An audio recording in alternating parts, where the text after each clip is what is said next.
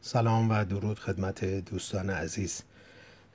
سخن در فرهنگ شفاهی و فرهنگ مکتوب در ایران هست. به عبارتی می‌خواهیم نگاهی داشته باشیم به تاریخ نویسندگی یا کتابت در ایران. یعنی می‌خوایم ببینیم که این فرهنگ نوشتاری و مکتوب شدن در ایران از کی آغاز شده و چه مسیر رو طی کرده و چه کمبودها و ضعفهایی رو در خودش داشته. یکی از عناصر اصلی تمدن در میان جوامع بشری همونجور که دوستان آگاه هستند دستاوردی از خط و نوشتار. یعنی خب تاریخ طولانی بشریت از شاید هزاران سال قبل در جوامع ابتداعا به صورت شفاهی بوده. یعنی مطالب رو اینها یاد می گرفتن و سینه به سینه به افراد دیگه منتقل می کردن بنابراین این رو می گفتن فرهنگ شفاهی.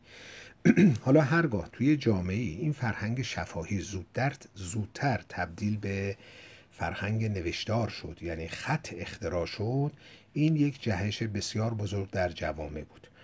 بنابراین خط و نوشتار اساساً عاملی بوده که دیتا و دانش و داده ها و داشته های یک قوم و ملت و یا اساسا انسان ها رو به دیگران منتقل می کرده یعنی از طریق نوشته و کتابت بوده که اینها منتقل می شد و تمدن بشری خب طبیعتا روز به روز قوی تر می شد تا اینکه از ده ها هزار سال پیش تا کنون بشریت این مسیر رو طی کرده و در جوامع مختلف شما می بینین که نوشته ها کتاب و مطالبی که به هر حال ثبت و ضبط شده و به عنوان منابع و معاخذ مورد استفاده قرار گرفته تا بشر کنونی به اینجا رسیده.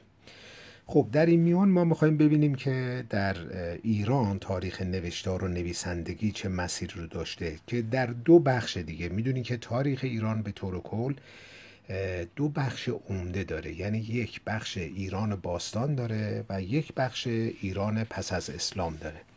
یعنی اینکه دورانی رو که به عنوان ایران باستان ازش یاد می‌کنیم یا دوران پیش از اسلام آنچه که ما یافته داریم داشته داریم دانش داریم اینه که از مادها شروع میشه که البته خب قبلترش حتما بوده و یک جست گریخته آگاهی های هم داریم. ولی آنچه که مکتوب هست در نوشته های حتی یونانی ها و رومی ها خب یافته های باستانی هم ما داریم که حالا کم و پیش من اینها رو در اون پادکست های تاریخ در هر بخشی اشاراتی داشتم.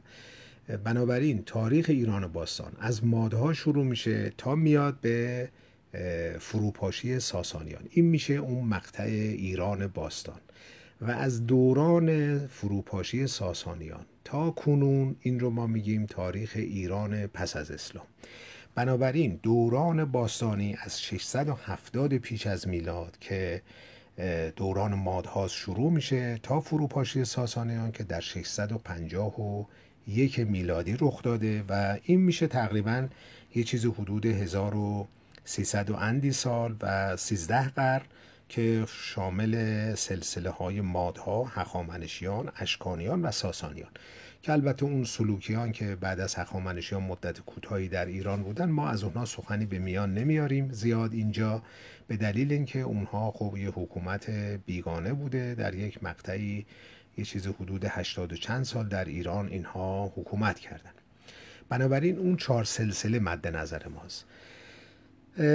از دوره مادها آگاهی های ما بسیار اندکه و منابع یونانی و, رومی خب در این زمینه آگاهی هایی به ما میدن و برخی یافته های غیر نوشتاری و باستانی هم در مورد مادها ما خیلی اندک داریم. بنابراین از دوره مادها می‌خوام عرض بکنم که ما هیچ نوشته و یا چیز مکتوبی نداریم و به دست ما نرسیده.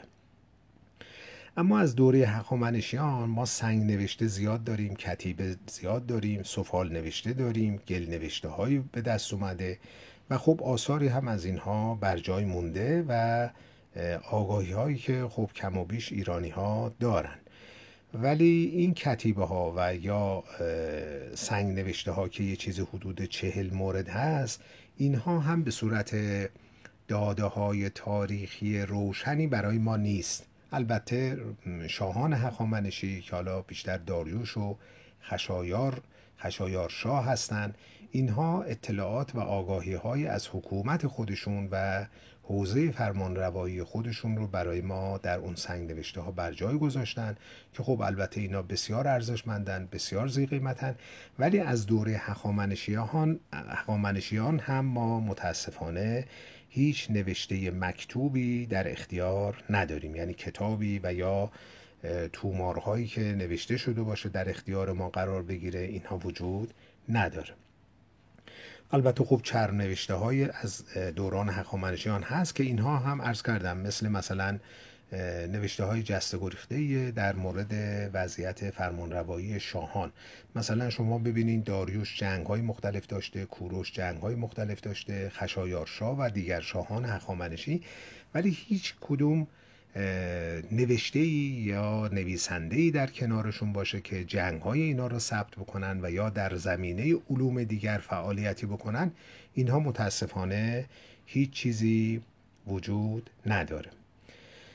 البته گفته میشه که در دوران هخامنشیان این در برخی از نوشته های پس از اسلام اومده و زرتشتی ها هم این رو در نوشته های خودشون یعنی پس از اسلام اینها رو اووردن و تکرار کردن که اوستا مکتوب شده بوده و روی دوازده هزار پوست گاو ولی خب اسکندر مقدونی اومد و اینها رو سوزونده از بین برد.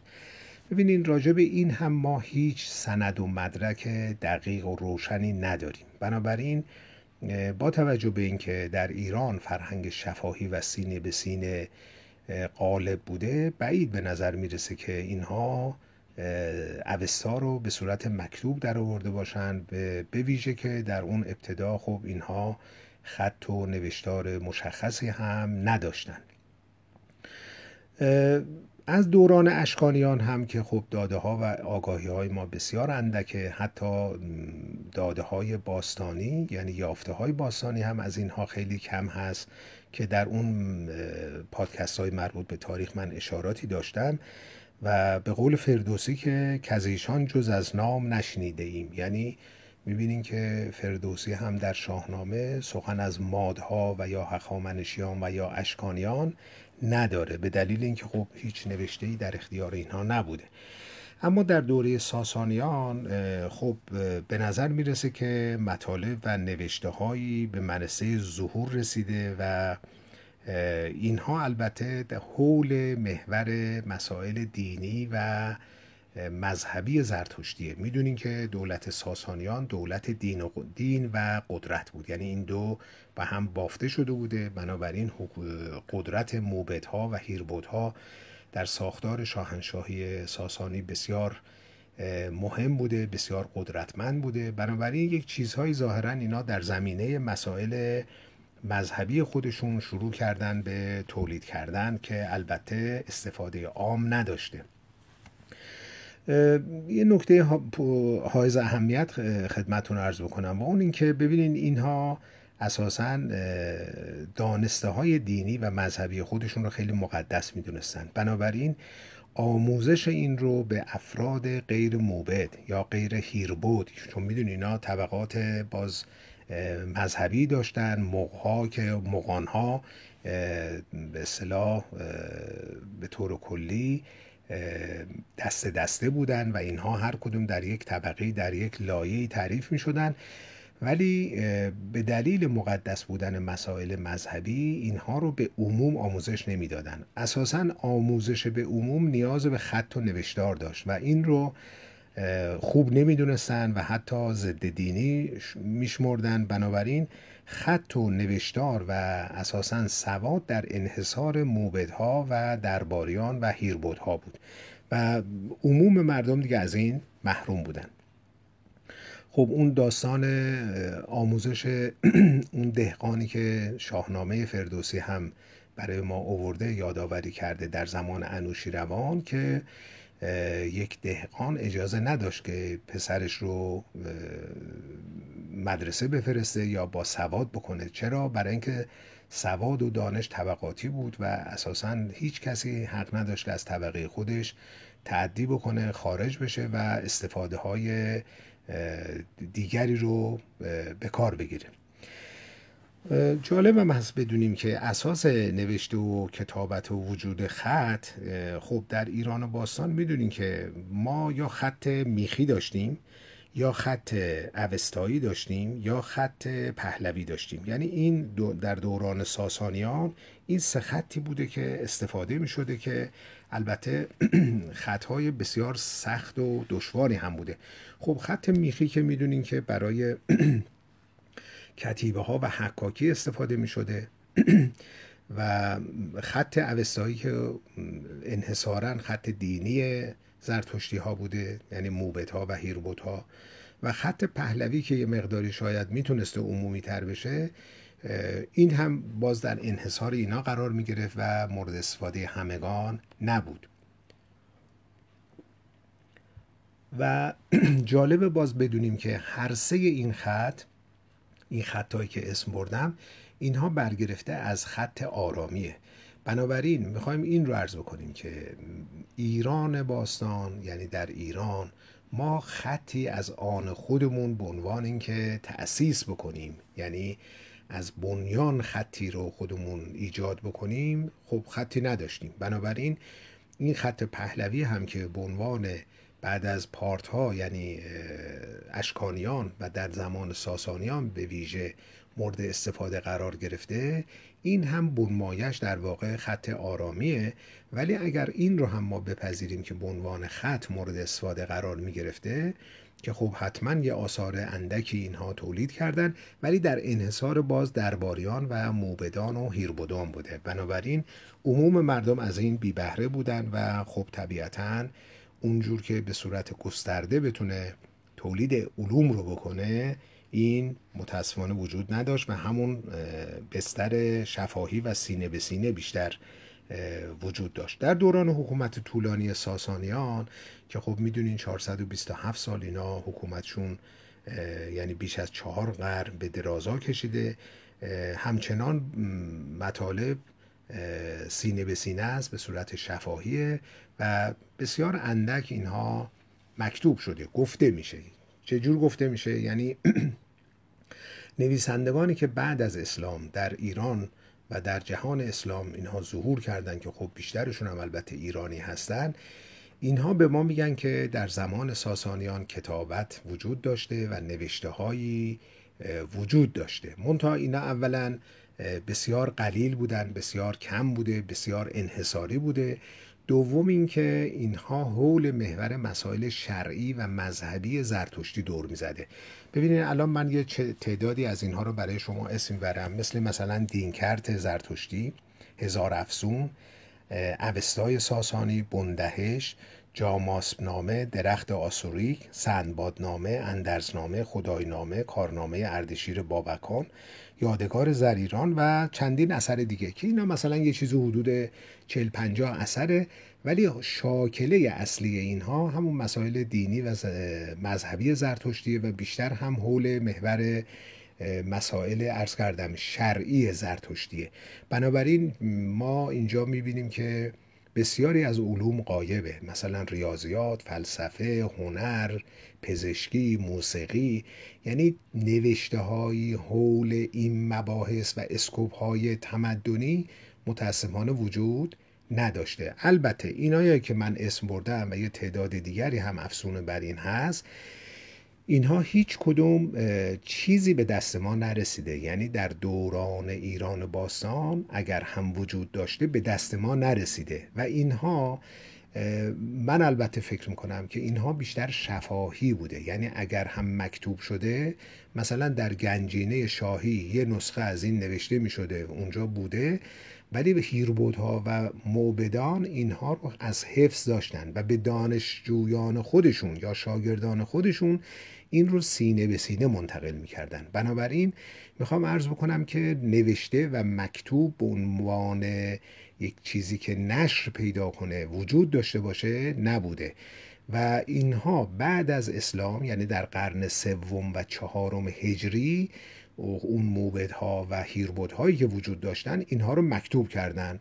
یعنی اون فضایی که بعد از اسلام ایجاد شد و اینها تونستن که اینها رو مکتوب بکنن. بنابراین چند تا نکته رو دوباره من عرض کنم خدمتون یکی اینکه این اولا مسائل فقط دینی و بیشتر به اصطلاح شرعی بوده شرعی زرتشتی بوده. البته مثلا کارنامه اردشیر بابکان فرض بفرمایید که اگر یا مثلا اندرزنامه هایی که وجود داره خب اینها یا خدای نامه ها خب اینها چیزهایی هستش که مربوط به حماسه ها و یا داستان ها و اساتیره و اینها هم به صورت سینه به سینه منتقل می شده ضمن اینکه از اون نوشته های اگر وجود داشته در نسخه های بسیار اندک در دوران ایران باستان هیچ کدوم از اینها به دست ما نرسیده. که خب این همونجور که ملاحظه می‌کنید بسیار محدوده و جمعی اینها از یک محدودیتی برخورداره که طبیعتا ازش علوم و فرهنگی که ما انتظار داریم متبلور نمیشه و شکوفا نشده و به دست ما هم طبیعتا چیزی نرسیده. خب ببینید من در اینجا مایلم چند تا نکته رو اشاره بکنم. یکی اینکه وقتی ما میگیم ایران پس از اسلام ببینید اعراب مسلمان وقتی وارد ایران شدن اونها هم هیچ بهره از علم و دانش و فرهنگ به معنای عموم و کلان قضیه نداشتن. یعنی عرب ها هم بسیار متکی بر دانسته های شفاهی بودند که اونها بیشتر مثلا شعر و رجز اینها رو میخوندن و این هم شفاهی بوده. یعنی اونها هم متکی بر شفاهیات و سینه به سینه مسائلشون رو منتقل می‌کردن. بنابراین می‌خوایم این رو عرض بکنیم که اونها در مقایسه با تمدنی که در ایران وجود داشت طبیعتا در مرتبه بسیار پایینتری بودن. یعنی این نبوده که اعراب مسلمان وقتی وارد ایران شدن با خودشون علم و دانش و فرهنگ و تکنیک و تکنولوژی آوردن. این یه نکته بسیار حائز اهمیته. و نکته دوم این که علم و سواد و دانش و به طور کل نهزت کتابت و ترجمه که از دوران هارون الرشید یعنی خلافت بنی عباس که در دوران هارون الرشید و معمون عباس شکل می‌گیره باز هم اون داشته های خودشون نیست. یعنی اینکه باز اون خاندان های معتبر و دانش دوست ایرانی هستن که بستر و زمینه رو فراهم می‌کنن و باعث میشن که بسیاری از کتاب ها ترجمه میشه و یا جمعآوری میشه و یا اینها خوانده و نوشته میشه. یعنی یک حرکت تمدنی از قرن دوم هجری به بعد شروع شده که خب های مشهور ایرانی می‌دونین که برمکیان یا مثل خاندان سهر یا خاندان نوبختی و های دیگری که اینها معمولا وزارت رو به عهده داشتن زمینه ها رو فراهم می‌کردن و اون کار راهبردی دست اینها بود. به عبارت دیگه می‌خوام بگم که همین ایرانی ها وقتی که فضا پیدا کردن یعنی بعد از اسلام یک فضایی به وجود اومد که خود اعراب هم این رو ایجاد نکردن. یعنی اون فرهنگ اسلامی به معنای پشتوانه قرآنی که راجع به علم و تعلم و دانش و آموزش این فضا رو ایجاد کرد ضمن ب... اینکه برابری اوورد یعنی هر کسی در هر حوزه‌ای و هر خانواده‌ای می‌تونست درس بخونه. این فضا بود که حالا جهان اسلام رو متحول کرد از جمله ایرانی ها رو و از جمله خود اعراب رو. یعنی من می‌خوام بگم که اون استعداد ایرانی تونست که شکوفا بشه و حتی در دستگاه خلافت بنی عباس نقش بسیار مهمی رو بازی کنه در ایجاد بستر تمدنی. نکته دیگه این که ما در 1300 سال اول یعنی در ایران باستان سراغی از نام کتاب ها یعنی اگر آثاری بوده مثلا اگر که در زمینه فلسفه در زمینه شعر در زمینه ریاضیات پزشکی نجوم فیزیک شیمی اگر نوشته هایی بوده باید اسم اینها به ما می‌رسیده. یا اگر که بوده اسم این دانشمندان باید به گوش ما می‌رسیده که مثلا این فلان دانشمند فلان کتاب رو نوشته ولی از این کتاب اثری در بین نیست. ولی می‌خوام عرض بکنم که ما نه بزرگانی داریم در ایران باستان به لحاظ دانش و حکمت و فلسفه و هنر و چیزهای دیگه و نه آثاری از اینها یعنی اسمی از آثار اینها. اینها هم به ما نرسیده. البته خوب ما جست گریخته چیزهایی داشتیم. یعنی مثلا فرض کنید در همین دربار ساسانیان مثلا فرض بفرمایید که باربد به عنوان موسیقیدان اونجا بوده یا نکیسا مثلا اونجا بوده.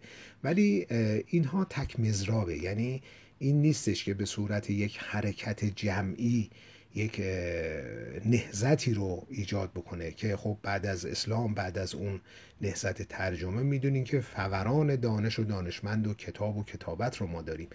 یا مثلا حتی در ایران باستان که خب رقیب ما اون موقع یونانی ها بودن بعدها رومی ها شدن ما وقتی به آثار یونانی ها نگاه می‌کنیم اینها در هر زمینه هم دانشمند هم نوشته و هم کتاب دارن. یعنی این نیستش که ما با یک جمله بگیم که ما هم داشتیم اینا رو مثلا سوزوندن. اسکندر سوزون یا مثلا اعراب وقتی به ایران حمله کردن اینا رو سوزوندن. ببینین با این کلیگویی ها ما نباید خودمون رو دلخوش بکنیم و بدون سند و مدرک و استناد بتونیم سخن بگیم. ببینین آنچه که الان دستگیر ما هست این هستش که در ایران باستان فرهنگ شفاهی بوده. یعنی ایران به عنوان یک قدرت بوده به عنوان یک تمدن بوده. ولی آثار تمدنی ما سراغ نداریم. به دلیل اینکه فرهنگ هنوز به صورت شفاهی سینه به سینه است و این تبدیل به خط و کتابت و سواد و کلاس و درس و اینها نشده. و اینها چیزهایی هستش که من می‌بینم. خب بسیاری از ایران دوستا که خب من احترام می‌ذارم به علایق اینها به ایران و ایرانیت ولی باید دلایل قوی باشه. یعنی به قول اون شعر که میگه دلایل قوی باید و معنوی نه رگهای گردن به حجت قوی. نه اینکه همینجوری فقط شعار بدیم که ما هم داشتیم ما هم از بین رفته سوزوندن. نه نداشتیم. یعنی ما به عنوان ملت کهنی هستیم ریشه داریم تاریخ داریم بسیار قوی هستیم به لحاظ اینکه ساختار تمدنی داشتیم. در شاید آسیا جز معدود کشورهایی بودیم که خب از قدیم الایام حکومت یک پارچه قدرتمند داشتیم و آثاری هم به لحاظ باستانی داریم که خب اینا برخیش هم برجا هست و می‌تونیم ببینیم. ولی اینکه مثلا شما بیاین بگین که ما یه فیلسوفی داشتیم ما یک ریاضیدان یک پزشک. ببینیم مثلا در دربار هخامنشیان و یا اشکانیان و یا ساسانیان اینا پزشکاشون هم بیشتر حالا یا یونانی بودن یا رومی بودن یا از به هر حال منطقه غرب اینا رو می آوردن. یعنی خودشون هم اینها نداشتن. حالا ممکنه یه عده بگن که آقا مثلا ما دانشگاه جندی شاپور داشتیم نمی‌دونم. اینا از این حرفا ممکنه بزنیم. ولی اینها رو وقتی که ما به ریشش میریم مراجعه می‌کنیم می‌بینیم که آنچنان چیزی دستاوردی نداشته. یعنی این دانشگاه جندی شاپور هم حالا یه وقتی شاید یه پادکست جداگانه راجبش بدیم راجب انوشیروان. خب این یه پایگاهی درست کرد. یه تعدادی هم پزشکانی اوورد که اینها بیشتر هم مسیحی بودن و از همین منطقه سوریه فعلی و اینها اینها رو جمع کردن آوردن. یه تعدادی هم از فیلسوفان یونانی خب از اون بر فرار کردن اومدن اینجا. یعنی می‌خوام بگم که اون مرکزیت هم در واقع با یه تعدادی از خارجی ها درست شد ولی دستاوردی هم نداشت. یعنی هیچ دانشجویی که از اینجا فارغ و تحصیل شده باشه و عنوان پزشک یا نمی‌دونم یه دانشمند اینها رو ما اسناد و مدارکی نداریم. این ممکنه که به مذاق بسیاری از ایران دوستا خوش نیاد ولی اینا واقعیت های تاریخیه و ما حقیقت رو هیچ وقت نباید کتمان بکنیم. این اعتقاد بنده است. البته خب مثلا در ایران و باستان یه اسمایی میگن. مثلا میگن هوشدانه رو ما داشتیم یا مثلا برزویه طبیب رو داشتیم یا بزرگ مهر حکیم رو داشتیم. ببینید همین بزرگ مهر حکیم که در دوره مثلا انوشیروان هست ما هیچ سند و مدرک و نوشته و خط و منبعی نداریم که نشون بده که این اصلا وجود خارجی داشته. ببینید اینا خوب نکات خیلی مهمیه. یعنی اینکه یک کسی در یک مثلا کلیل دمنه وقتی ترجمه شده به عربی و بعد از عربی به فارسی در اومده خب اونجا یه حکایت هایی رو مثلا نقل کرده که بزرگ مهر حکیم اینطور گفت. خب این که اصلا ما نمی‌دونیم که این اولا چه جور حکیمی بوده درجه دانشش چی بوده و اصلا وجود خارجی داشته یا نداشته و چه اثری تولید کرده؟ یعنی این این مهمه دیگه. ما, ما بحثمون راجع به اینه که سواد و نوشتار و خط یعنی اون چیزی که به عنوان سند و مدرک به دست ما رسیده باشه که اینها وجود نداره. این انحصار طلبی و در واقع جمع شدن دین و دولت در دستگاه ساسانیان باعث شده بود که خب بسیاری از سیستم اقتصادی اجتماعی فرهنگی اینها دچار فساد هم بشه دیگه. می‌دونین که خب ساسانیان در اوج قدرت مثلا با جنگایی که با رومی ها می‌کردن خب بعضی وقتا اونها رو شکست می‌دادن. این میشه یه قدرت میلیتاریستی یعنی یه قدرت نظامی که خب خیلی هم قوی هست. ولی اینکه از دل این دانش و دانشمند و اثر و حرکت تمدنی به معنای فرهنگی قضیه در بیاد ما در این زمینه فکر می‌کنم که دستمون خیلی پر نیست. خب می‌دونین که ساسانیان به حال اینها خیلی زود به فروپاشی رسیدن در مقابل اعراب مسلمان. منتها یک نکته اینجا حائز اهمیته. اون اینی که ببینین همیشه کشورها و قدرتها در تاریخ ایران و یا سایر جاها همیشه اون عنصر داخلی تعیین کننده بوده. یعنی اینها اون فساد و ساختار حکومتی غلط و طبقاتی که داشتن این از درون پکید و از بیرون فقط یه تلنگری خورد. یعنی اعراب مسلمان زمانی که اومدن اینها واقعا هیچی نداشتن. یعنی اسبشون زین نداشت شمشیرشون قلاف نداشت. یعنی می‌خوام عرض کنم که از درون وقتی که شما دچار پریشانی میشی خب از بیرون وقتی که یه تلنگری خورده میشه که خب طبیعتا دیگه این وضعیتش روشن دیگه میپاچه اصلا. خب می‌دونین که دستگاه ساسانی از سال 628 میلادی یعنی اینا رو قبلا یه اشاره من کردم تا 632 میلادی یعنی چهار سال. یعنی این چهار سالی که من می‌خوام خدمتتون بگم که پایان کار ساسانیان هست اینا هنوز عرب و مسلمانی هم در کار نیست. یعنی هیچ کسی هم ایران هنوز حمله نکرده. ولی تو این چهار سال یعنی 628 تا 632 میلادی 13 تا پادشاه عوض کردن. یعنی اینکه این نشون میده که چه پریشان بعضی بوده چه اوضاعی بوده در ساختار شاهنشاهی ساسانی. خب 13 تا پادشاه شما دائما اینو عوض کنی اون کودتا می‌کنه بر علیه این اون یکی رو می‌کشه این بعد میاد رو تخت میشینه شیش ماه بعد اون سرنگون میشه. در چهار سال سیزده حکومت و سیزده پادشاه واقعا به نظر من یک نقطه بسیار بسیار غمگینی هست در ساختار این پادشاهی. بنابراین می‌خوام عرض کنم که همین انحصار طلبی در سواد و خط و دانش که یه نمونه خوب اون رو ارز کنم که فردوسی هم بیان می‌کنه در شاهنامه این به جایی می‌رسه که با یه تلنگر یه قوم خب واقعا وحشی دیگه یعنی این عرب مسلمان ابتداعا وحشی بودن یعنی خود پیامبر هم تلاشش این بود که اینها رو از اون حالت توحش در بیاره. یعنی اینها واقعا صاحب تمدن که نبودن. ولی خب بعدا این فضایی که اسلام ایجاد کرد و با پشتوانه قرآن خب یه فضایی شد. مثل اینکه مثلا تمام اون بندها رو اینا باز کردن. یعنی این فضایی که ایجاد شد. حالا دیگه ایرانی و عرب و غیر عرب اینها به یک رهایش رسیدن. و این باعث شد که استعدادها شکوفا بشه. مثلا شما ببینید باز می‌خوام یه اشاره بکنم که اولین توجه همین اعراب مسلمان در زمان ابوبکر دیگه که توجهشون جلب میشه به سمت ایران. یعنی حالا غیر از اون نامه ای که پیامبر به خسرو پرویز نوشته بوده در دوازده هجری ابوبکر توجهش جلب میشه به سمت ایران. که حالا اینو بحثشو ما قبلا هم کردیم. خب ببینید دوازده هجری که اینها توجهشون به سمت ایران هست تا 33 هجری یعنی میشه 20 سال یعنی دو دهه. خب فرو... ساسانیان به فروپاشی می‌رسن یعنی یزگرد کشته میشه که البته اونم می‌دونی که به دست باز مسلمان ها کشته نشد که به دست خود ایرانیا کشته شد. یعنی می‌خوام وضعیت اسفناک ساختار حکومتی رو عرض بکنم که این چه وضعی بوده؟ خب طبیعتا شما وقتی چندین قرن علم و سواد و دانش و اینها رو در انحصار بگیری و بعد جامعه رو طبقاتی اداره بکنی خب معلومه که مردم از درون دل خوشی نخواهند داشت.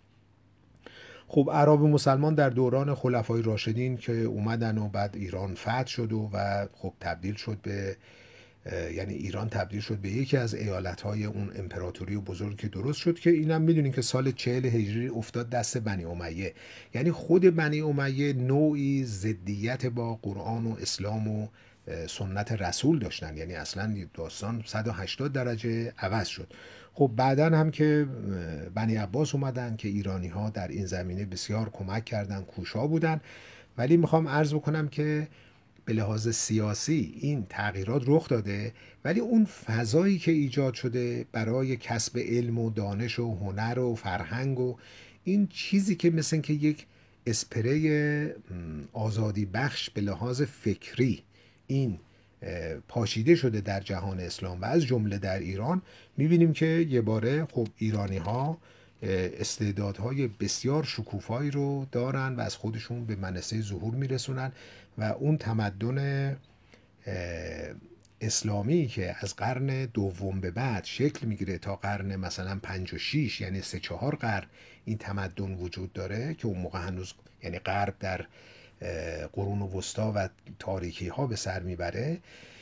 خب ده ها صدها و هزارها دانشمند در عرصه های مختلف به وجود میان کتاب می نویسن و اینها بسیارشون با اینکه حمله مغول می‌دونین که بسیار ویرانگر بود و خیلی ها رو سوزوندن ولی اینا همه دست ما هست. یعنی و ممکنه که فلان کتاب به دست ما نرسیده ولی اسمشو می‌دونیم اسم نویسندهشو می‌دونیم چون اینا وجود داشته. بنابراین می‌خوام عرض بکنم که یه اتفاق این چنینی افتاد. خب حالا ببینیم مثلا در ایران باستان یکی از معلفه هم این هست که اصلا چیزی به نام کاغذ وجود نداره.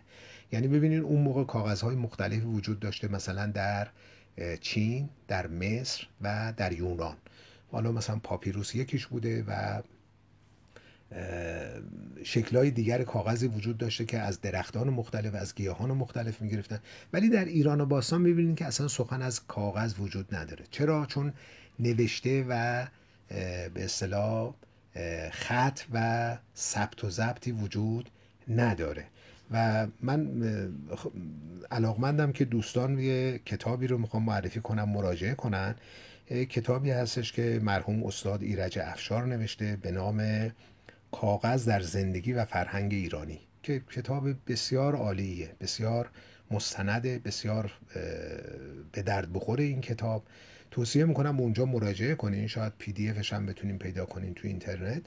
خب اونجا می‌بینین که از راجب کاغذ وقتی صحبت می‌کنه اصلا به ایران و باستان نظر نداره. به دلیل اینکه اصلا در اونجا چیزی به عنوان کاغذ و نوشتار استفاده نمی شده خب البته مسلمان ها می‌دونین که کاغذ رو از چینی ها یاد گرفتن که چجوری می‌سازن. بنابراین به سرعت اینا یاد گرفتن و اووردن. در ایران هم به وفور دیگه یافت می‌شد. اینها نوشته ها رو می نوشتن و از مرکبم به انواع مختلف. مثلا می‌دونین که اینا سمق و زاج سفید و دوده رو با هم مخلوط می‌کردن و نوعی مرکبم از اینجا به دست می اومد برای نوشتن. خب حالا ببینین خط عرب. ما زبانمون رو که حفظ کردیم یعنی زبان فارسی همینجوری از دوران مادها اومده تا پهلوی باستانی بعد پهلوی میانه و بعد پهلوی آخر که بعد تبدیل به فارسی دری شد. خب این هنر ایرانی ها بود که زبان رو حفظ کردن و این بسیار معلفه مهمی در هویت ایرانی بوده. ولی خط عربی رو اینها ایرانی ها گرفتن که به نظر من اینم یکی از استعدادها و زیرکی های ایرانی ها بود که خط عربی رو مورد استفاده قرار می‌دادن برای نوشته های عربی. همین ایرانی ها. بسیاری از مثلا ابو علی سینا هم خیلی از نوشتهاش به عربی. ولی همین زبان عربی رو اون چهار تا کاراکتر فارسی رو یعنی نویسه فارسی رو مثل گ و چه و پ و ژ رو وارد کردن و این 28 حرف عربی تبدیل شد به 32 حرف الفبای فارسی که خب ما الان همین الان داریم استفاده می‌کنیم. یعنی ما هم زبانمون فارسیه و هم خطی هم که می برای عربا قابل استفاده نیست. یعنی مثل اینکه خط خودمون رو درست کردیم. و این هم به نظر من یکی از کارایی های ایرانی بوده و این ناسخان زیاد به وجود اومد. کسانی که اصلا شغلشون نسخه برداری بود در جهان اسلام و در ایران و کتاب های بسیار زیادی تولید شد و اون بیت الحکمه و اون بحثایی که قبلا در تاریخ صحبت شو کردیم و صدها دانشمند و هزاران دانشمند برجسته ایرانی به وجود اومدن که خب ایرانی که 1400 سال قبل از اسلام هیچ کسی رو ما نمی‌بینیم. یعنی تو این زمینه برهوته ولی یه باره ایرانی ها به جنبش در میان و در زمینه های ادبی، فلسفی، کلامی، علوم طبیعی، پزشکی، تاریخ، موسیقی، جغرافیا و خیلی چیزهای دیگه اینها تولید شده و آثار اینها الان موجوده. یعنی بسیاری از اینا در دست ما هست و اگر همون چیزی از بین رفته اسم اون کتاب رو داریم اسم نوشته رو داریم اسم نویسنده رو هم داریم. بنابراین این نکته بسیار حائز اهمیته و در فضایی که ایجاد شد بسیاری از دوستان استفاده کردن به عنوان اینکه این دوستانی که دارم عرض می‌کنم یعنی کسانی که این نوشته های به دست ما رسیده به صورت فهرست. یعنی این دوستان هم استفاده کردن و هم تبدیل کردن به کتاب هایی که به صورت فهرست در آوردن و در اختیار ما هست و می‌شناسیم اینها رو.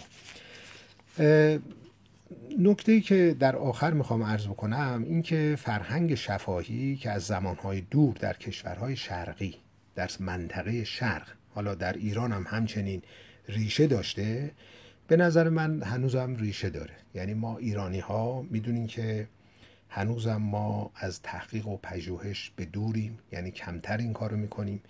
نرخ مطالعه برای همینه که پایینه و کتاب و کتابخانی تیراژ کتاب ها که من اخیرا واقعا اینها دردآوره. مثلا تیراژ کتاب کتابی چاپ میشه در تیراژ حالا اینها رو ناشرین حتی مطرح نمی‌کنن به دلیل اینکه خجالت آوره یعنی تیراژ کتاب مثلا دیگه در اومده سی تا چهل تا پنجاه تا. آخه ببینید یه کشوری که 85 میلیون جمعیت داره تیراژ کتاب مثلا باید بشه 50 تا 100 تا. حالا در بهترین حالتش مثلا 300 تا الان چاپ می‌کنن. خب اینا فاجعه است. یعنی واقعا این نه به معنای اینه که ما در فضای مجازی یا پی دی اف می‌کنیم یا در موبایلمون و یا لپتاپمون داریم اینها رو مطالعه می‌کنیم. این رخ داده ولی این هم بسیار قلیله و بسیار اندکه. بنابراین ما کماکان سبد فرهنگی خانواده ها رو می‌بینیم ضعیفه. علم و سواد و دانش نه به معنای تخصص دانشگاهی. اون یه بحث دیگریه که اصلا جدای از این فضای فرهنگی که ما داریم صحبت می‌کنیم.